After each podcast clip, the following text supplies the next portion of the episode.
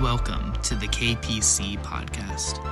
This week's message is from Dr. Benjamin Williams. As a preface, I had planned to preach on something else and had dutifully studied and researched and constructed my sermon. Had it all ready to go. And driving back to Virginia Beach yesterday from home, the Lord said, That's a fine sermon. Now I want you to put it aside for another time. Tomorrow I want you to preach on this. Saying, Lord, couldn't you have told me that on Monday? And he said, Well, then you wouldn't have written the other one. So, so the Lord, in his infinite sense of humor, and irony is having me do exactly what I don't like to do, which is just get up and preach without have, knowing exactly what I'm saying. I've made some notes, I'm not sure I can read them. so if I mumble from time to time, you would know I have no idea what I'm supposed to be saying here, so you won't know. Let's begin with a brief prayer that I certainly need. Lord, you're the master, we're the servant. Tell me what you want me to say and help us to hear what you want each of us to hear. And above all, Lord, may you be honored, your name lifted up, and you glorified. And then everything will be just fine. In Jesus' name, amen. I grew up in the church, a dutiful Presbyterian. My grandfather was a Presbyterian minister from Wales who was converted during the Great Welsh Revival. My father, after pursuing several different directions, was finally called into the ministry and also became a Presbyterian minister. And so we were raised in the Presbyterian church doing all those things that Presbyterians do, especially more liturgical Presbyterians, where every week we would confess that, that uh, we're sinners and, and there is no health in us. You may remember that prayer. And, and then receive the assurance of our pardon. We would, and we heard the gospel we just didn't know that's what it was, you know? And we sang the great hymns, and I grew up singing and singing in the choir. My father died when I was still fairly young, when I was seven. But my mother found that her, it was her faith in Christ that really gave her the strength as a young widow with three children to keep pushing on and to trust that God had everything under control and that He'd pay the bills and, and that everything would, and he, and he did. He worked out things wonderfully.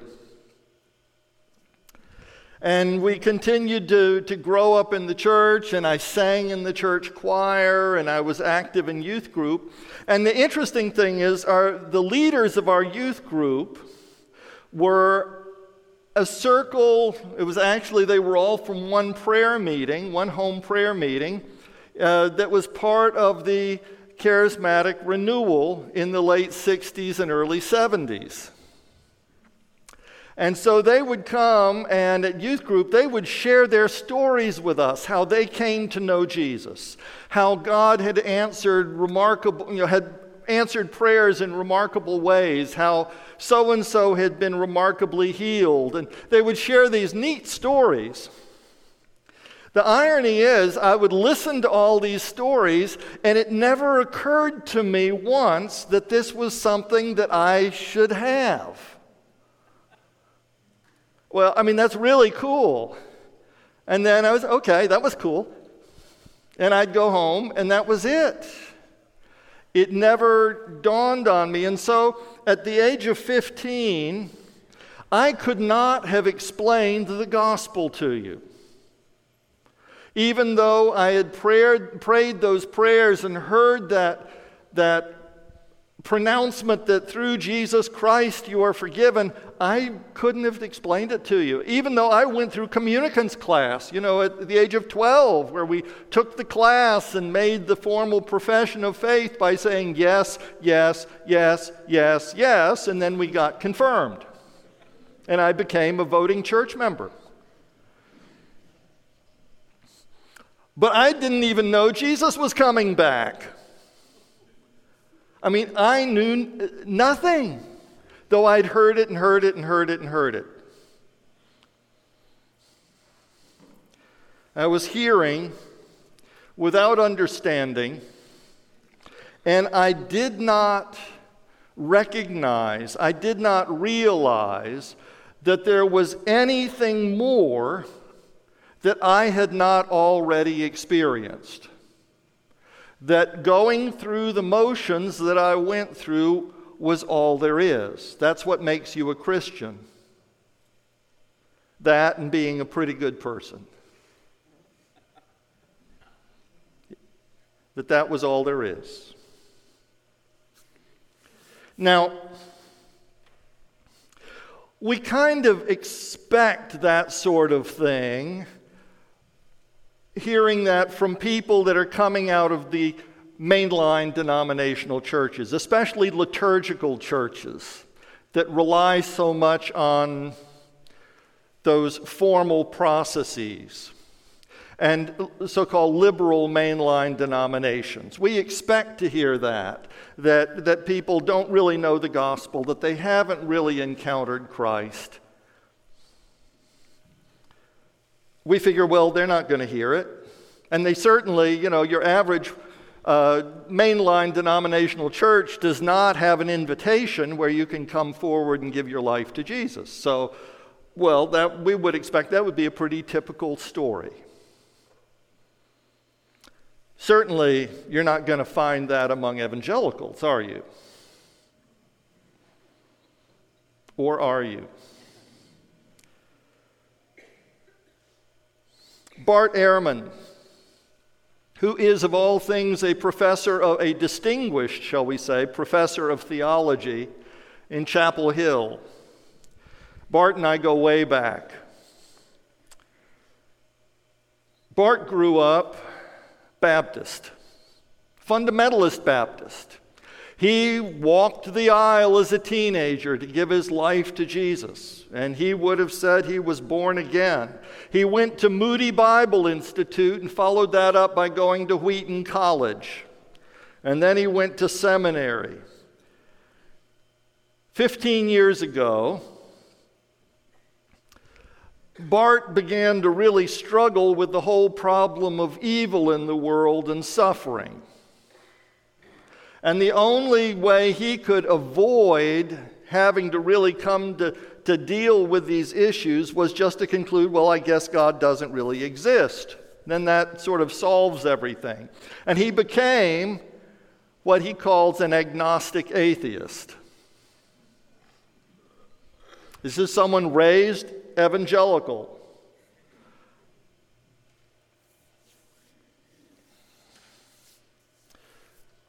Last, this past September, Josh Harris, well known for his book, I Kissed Dating Goodbye, and uh, pastor at Covenant Life Church. Almost two, not quite two months ago, he announced that he and his wife were separating and that he was leaving the ministry and had renounced his Christian faith.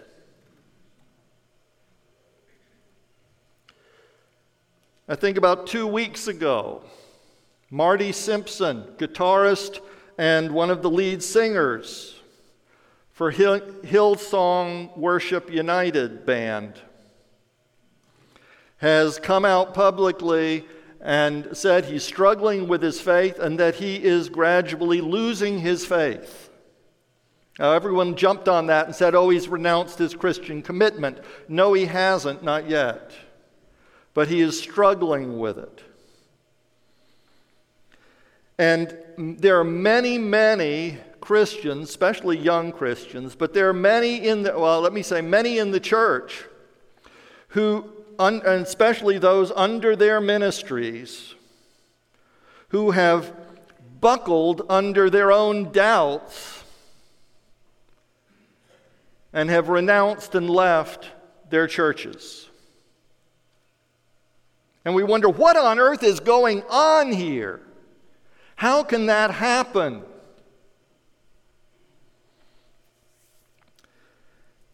Just a few days ago, uh, John Cooper, who is the lead singer and guitarist from the Christian band Skillet, wrote an op ed article, and he's appeared in several interviews since then, trying to make sense of what's going on there. And he, he just asked some really pointed questions.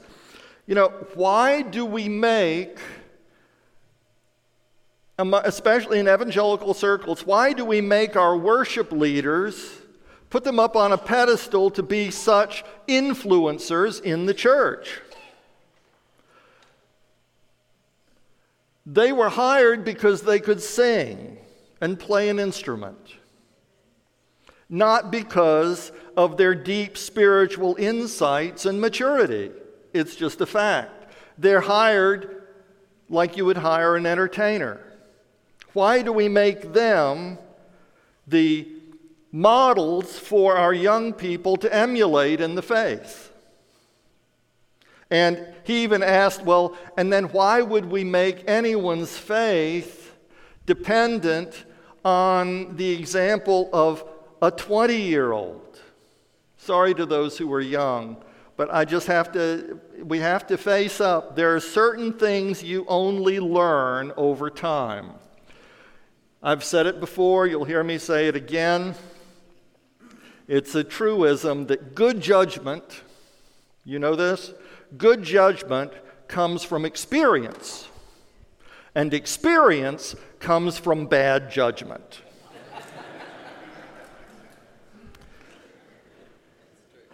I have found if I do not make my mistakes before coming to Christ, I'm going to make my mistakes after coming to Christ. But I have to make the mistakes to learn the lessons. Fortunately, the grace of God is broad enough to love me even with my mistakes.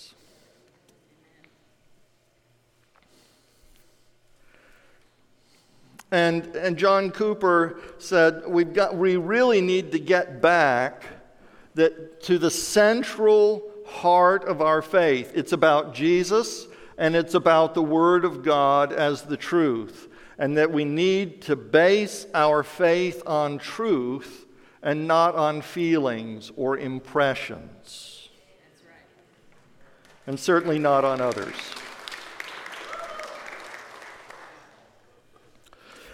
But I think the real core problem, John doesn't put his finger on this, but to me, the real core problem is simply this.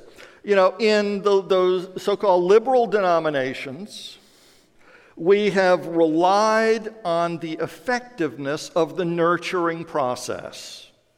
You know, the, of Sunday school, then communicants classes when they're 12, 13, 14 years old, that formal profession of faith and maybe laying on of hands, but it's the process, and then they're endued with church membership, and now you're a Christian. And we say, oh, how ridiculous. Obviously, you can just go through the motions and say yes to all the questions and have no understanding of what you're saying or doing. True enough. So, in evangelical circles, we pre- we're preaching the gospel too, and then we have an invitation, and we hope that people will come forward and give their lives to Jesus and then publicly profess their faith. And if they haven't been baptized, then they're baptized. And then we say, Now you're a Christian. We just changed the process, but we're still relying on the effectiveness of the process itself.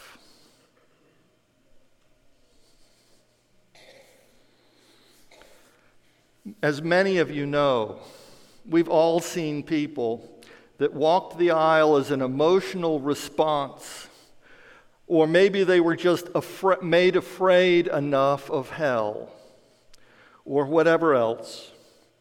Or maybe there's subtle, well, maybe not so, not so subtle, but often subtle pressure from the parents or the friends or, or they'll go forward because grandmama's sick and we don't know how much longer she'll be with us. You know what I'm talking about?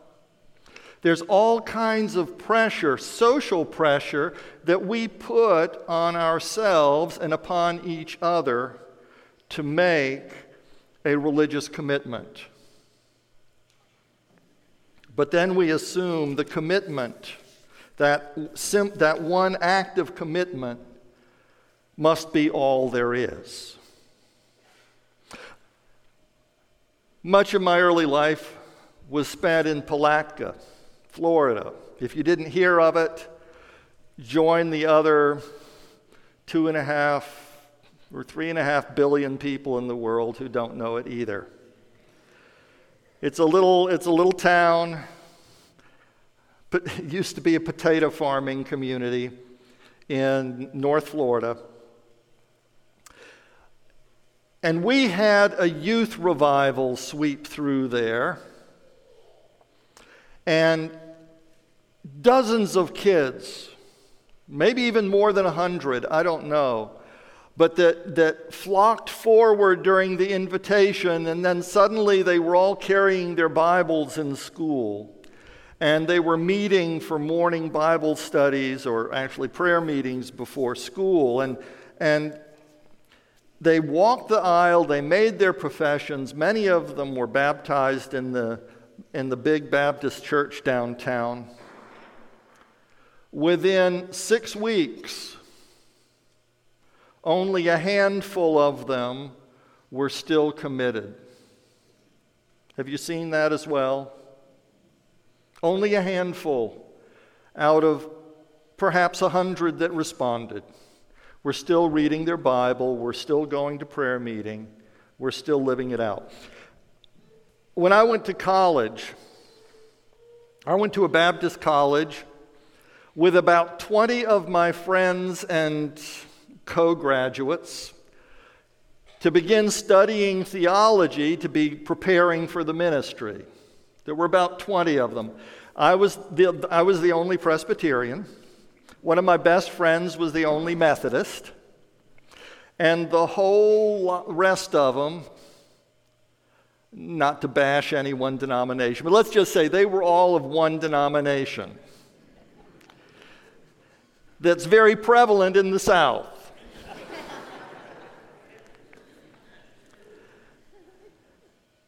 Twenty years later, and, and we all went into the ministry.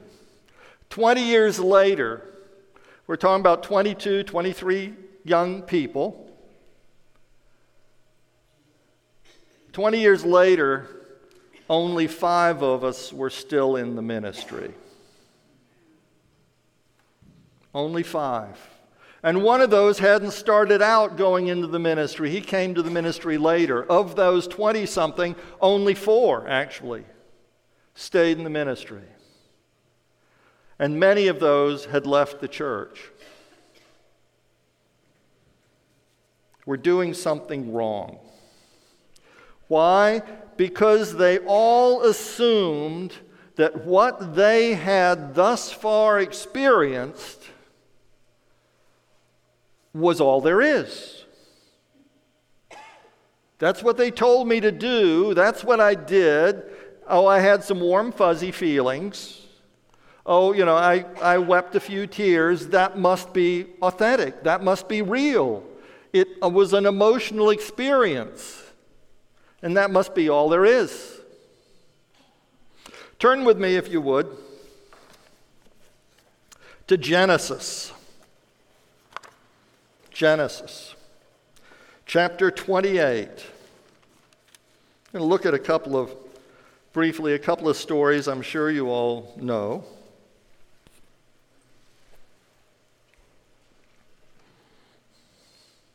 This is about Jacob. This is about Jacob. And we'll start chapter Genesis 28.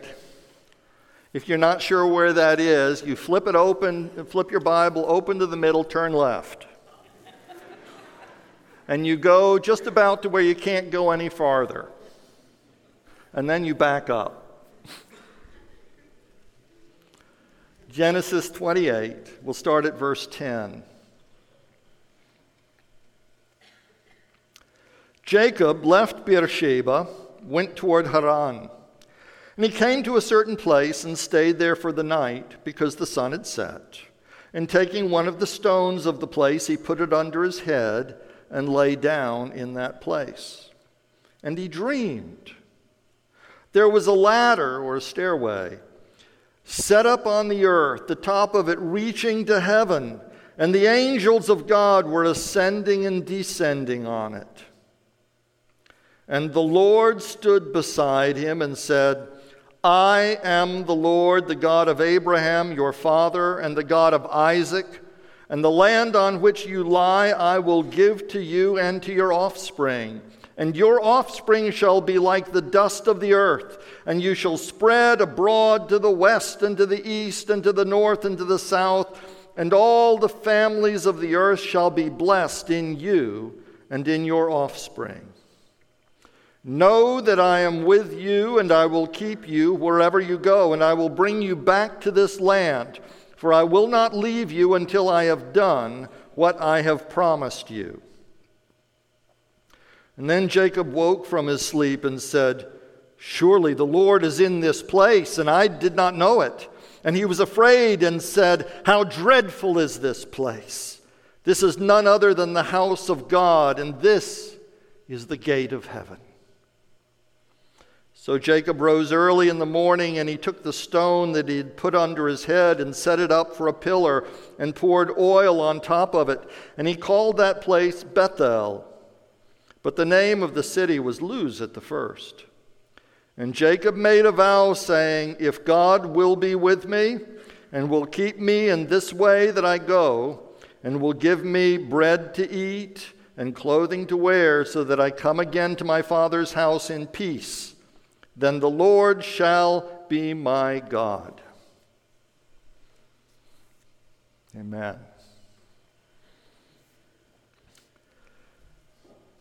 Jacob grew up in a religious family. His grandfather had talked with God. His father had talked with God. They had received promises and covenants and calls upon their life from God. And so Jacob surely heard these stories. And he had heard all about this God of, of his ancestors, the God of Abraham.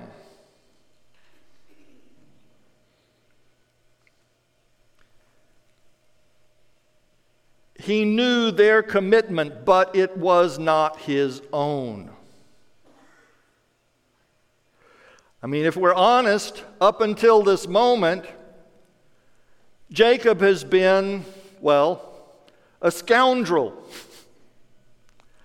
cheating his brother out of his inheritance at every opportunity, doing everything he can to get the birthright, to get the blessing, everything for himself. Me, me, me, me, mine, mine. And now he's on the run because it's catching up with him. And he goes and he's unsuspectingly, he's praying there in this valley. And in a dream, something happens.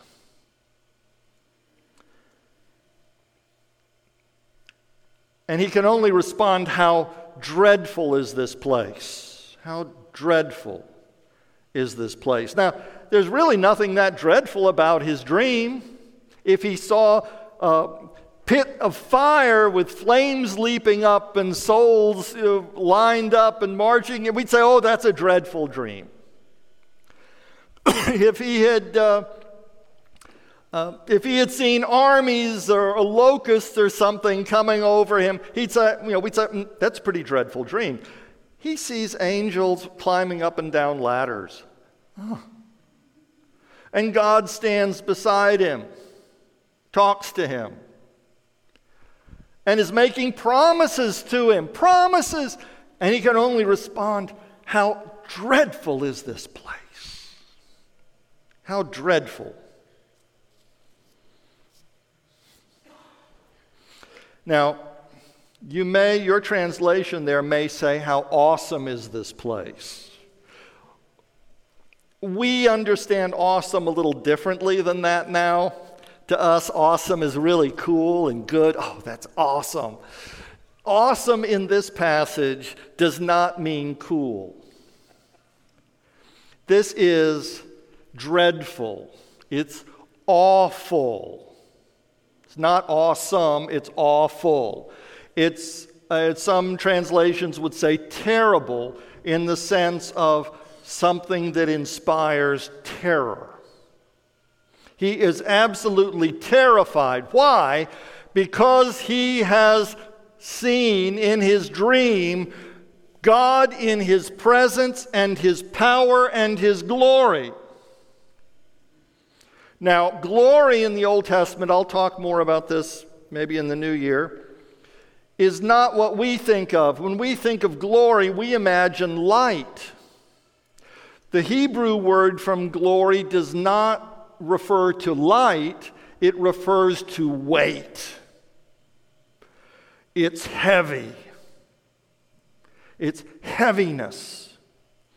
It's weightiness. We talk about things are being really weighty. Or we might call it gravity, the gravity of the situation.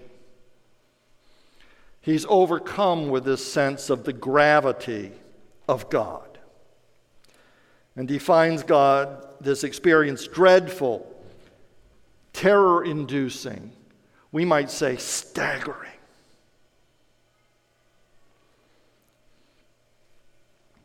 And God makes a promise to him, the same promise he made to Abraham. But now it's Jacob's promise. And this is now Jacob's God. And this is Jacob's encounter with God. And he makes this commitment to follow in the way of the Lord, but now it's not based on the faith of his fathers. It's not based on the experience or encounter of his fathers. It is now based upon his own meeting with the living God.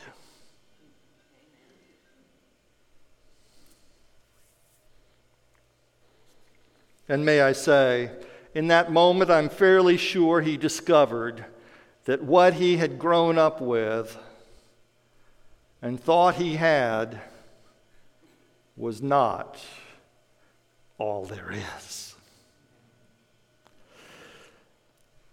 If Bart Ehrman, if Josh Harris, if Marty Sampson had ever had a true revelation, a real encounter with the living God like this, if they had had an encounter with the risen Jesus, they could never, ever simply turn away. Oh, we might get mad at God sometimes. Say, oh, I'm going to go off and I'm going to take my marbles and go somewhere else. We know how long that lasts because we discover wherever we think we're going, God's already there and saying, hmm, thought you could get away from me, huh? oh, you're welcome to go over there. I'm waiting for you over there, too, by the way. We never really get away from God, but we know it. We know it. Once you meet Him, once you encounter Him, you know it. If they had, they would know it. And so, what they're doing is admitting, and may I say, they're admitting without any humility that they never knew Him. Ever that they had been through the motions, they had followed the process, and that what they had had was all there is. And the entire premise, their entire premise, is wrong and always was. We flip over a couple of pages to chapter 32 in Genesis.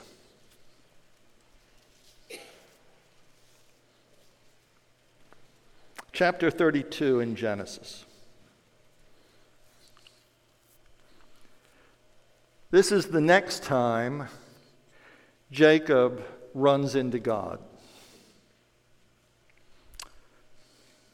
Chapter 32, we'll start at verse 22. The same night, Jacob got up, took his two wives, his two maids, his eleven children, and crossed the ford of the Jabbok. He took them, sent them across the stream, and likewise everything that he had. And Jacob was left alone. And a man wrestled with him until daybreak. And when the man saw that he did not prevail against Jacob, he struck him on the hip socket, and Jacob's hip was put out of joint as he wrestled with him. And then he said, Let me go, for the day is breaking. But Jacob said, I will not let you go unless you bless me. So he said to him, What is your name? And he said, Jacob. And the man said, You shall no longer be called Jacob, but Israel, for you have striven with God and with humans and have prevailed. And then Jacob asked him, Please tell me your name. But he said, Why is it that you ask my name? And there he blessed him. So Jacob called the place Peniel, saying, For I have seen God face to face and yet my life is preserved. The sun rose upon him as he passed Penuel, limping because of his hip. Amen and amen. Jacob knows this God. And so when he encounters him again, in the person we are to understand an, as an angel, he doesn't run away. When he is accosted, he doesn't run away. Why? Because he knows he can't. he knows he can't. There's no place else to go. And he cannot turn away, he can't turn his back. But he must wrestle with God. He wrestles with him and has to pursue the blessing, whatever it takes. But he pursues the blessing only through great struggles and exhaustion and sleepless nights and ultimately suffering. He persists because he knows this God now and he cannot do otherwise. But it comes with a price. He clings. He clings to this God. He will not let go. He clings and hangs on, and he receives the blessing, but at the price of the pain. The blessing only comes ultimately, sooner or later, with pain. The blessing is inseparable from the wound he receives. And it's always so. Bart Ehrman who renounces his faith because he doesn't understand suffering, has only admitted that he does not understand what life is about the power of suffering, the power of pain, the power of surrender, the power of sacrifice. He doesn't get it.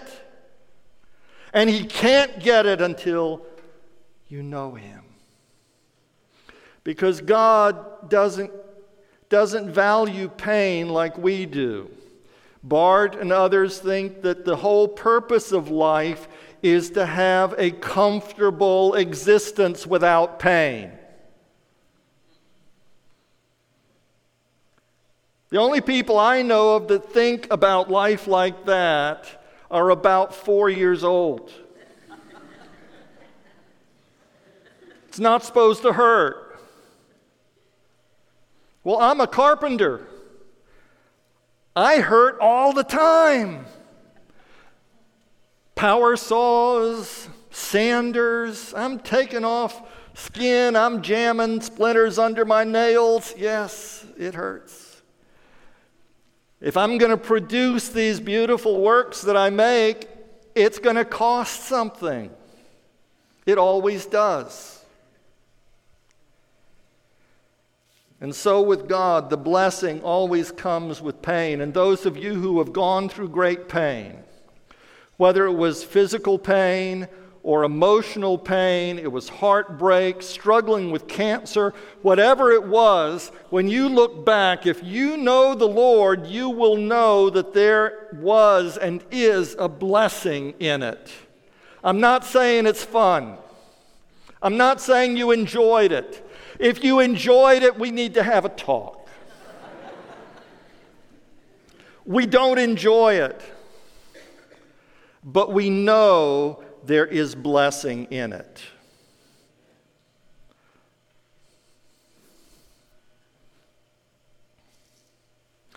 And that is one of those truths we only learn through experience that comes with time.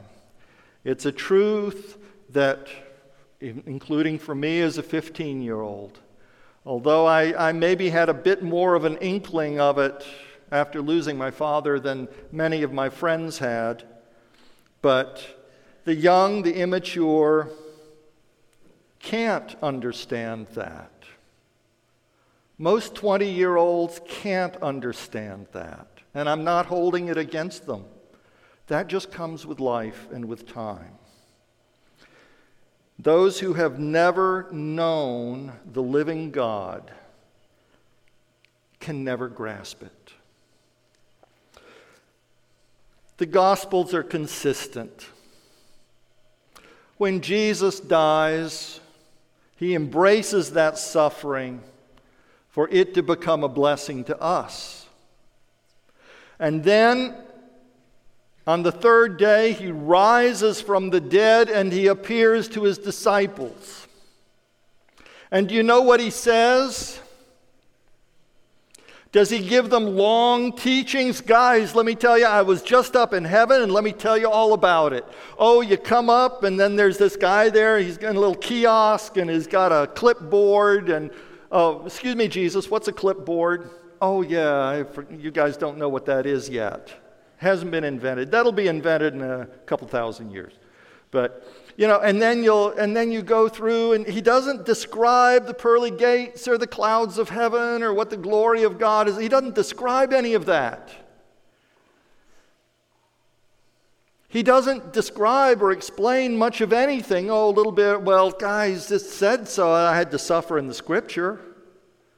You know, just, just reread Isaiah and a couple of other, you'll see it in there. It's all the way through there. But he doesn't really teach because the message is standing right in front of them.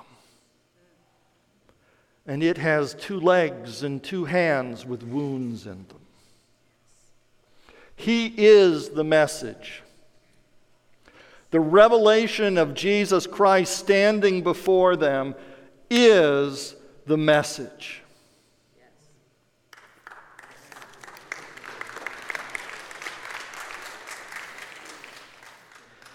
And it's that message of encountering Jesus, the revelation of God through Jesus in his own person. That's what changes lives. That's what makes the difference.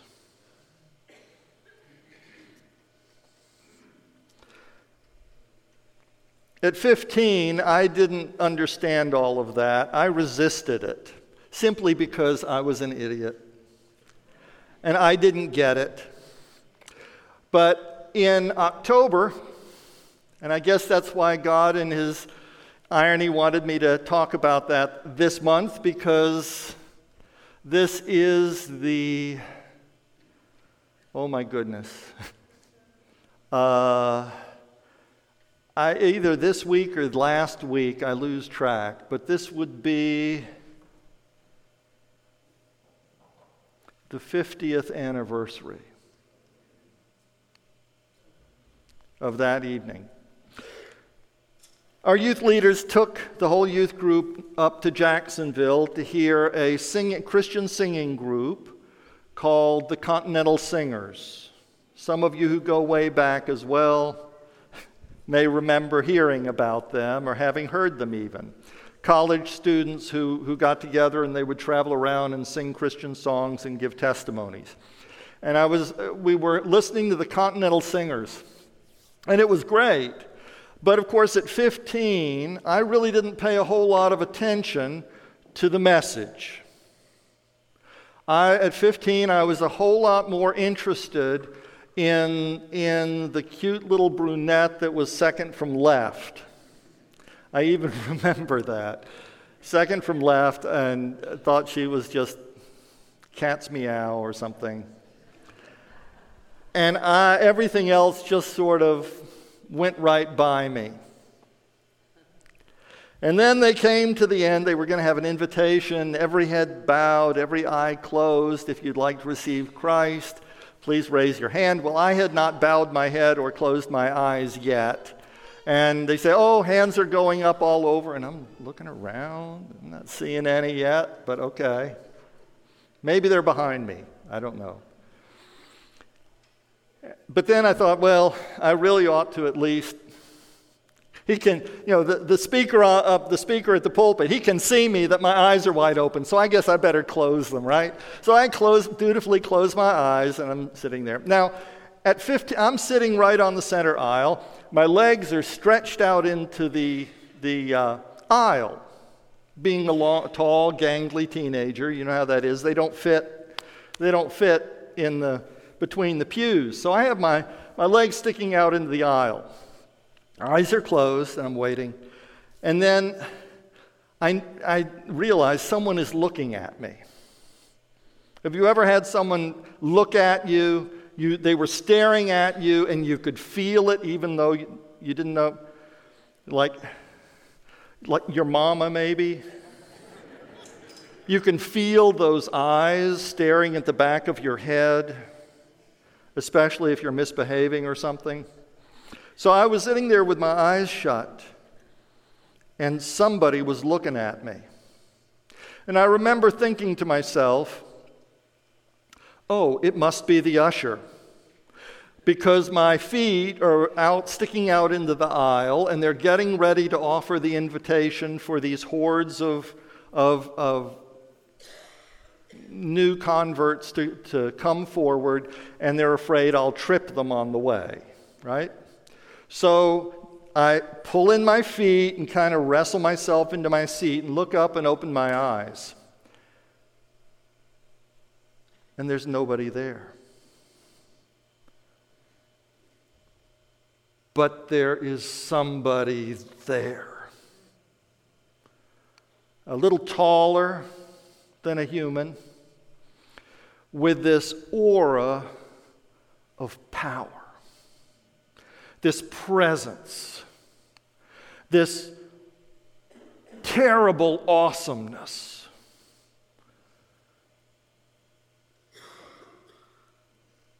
I don't have to see it to know it's there. And he's looking right at me, practically through me.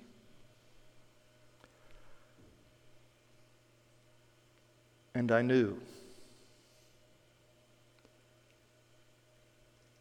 This is Jesus. He really is risen and alive. And I belong to Him now.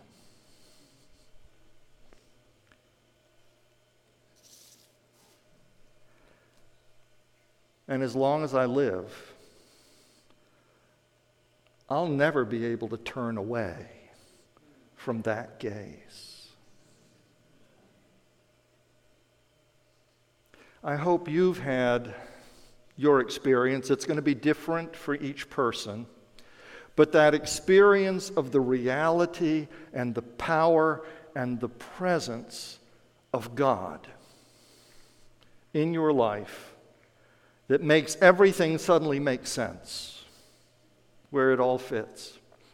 If you've been going through the motions, you know, what you do when you're in a church or joining a church or whatever, and this goes especially for our teenagers because I know I've, I was there, but you haven't experienced that power of God, that awesome presence of God if you haven't met the resurrected one, as we're singing at the end, I want to invite you to come forward, meet with our, our prayer uh, ministers up front, and take some time to pray. And we'll pray that you'll actually meet him and find the truth beneath it all. That there really is more than what you've known, and that the little bit we've known is not, is never all there is. Let's pray.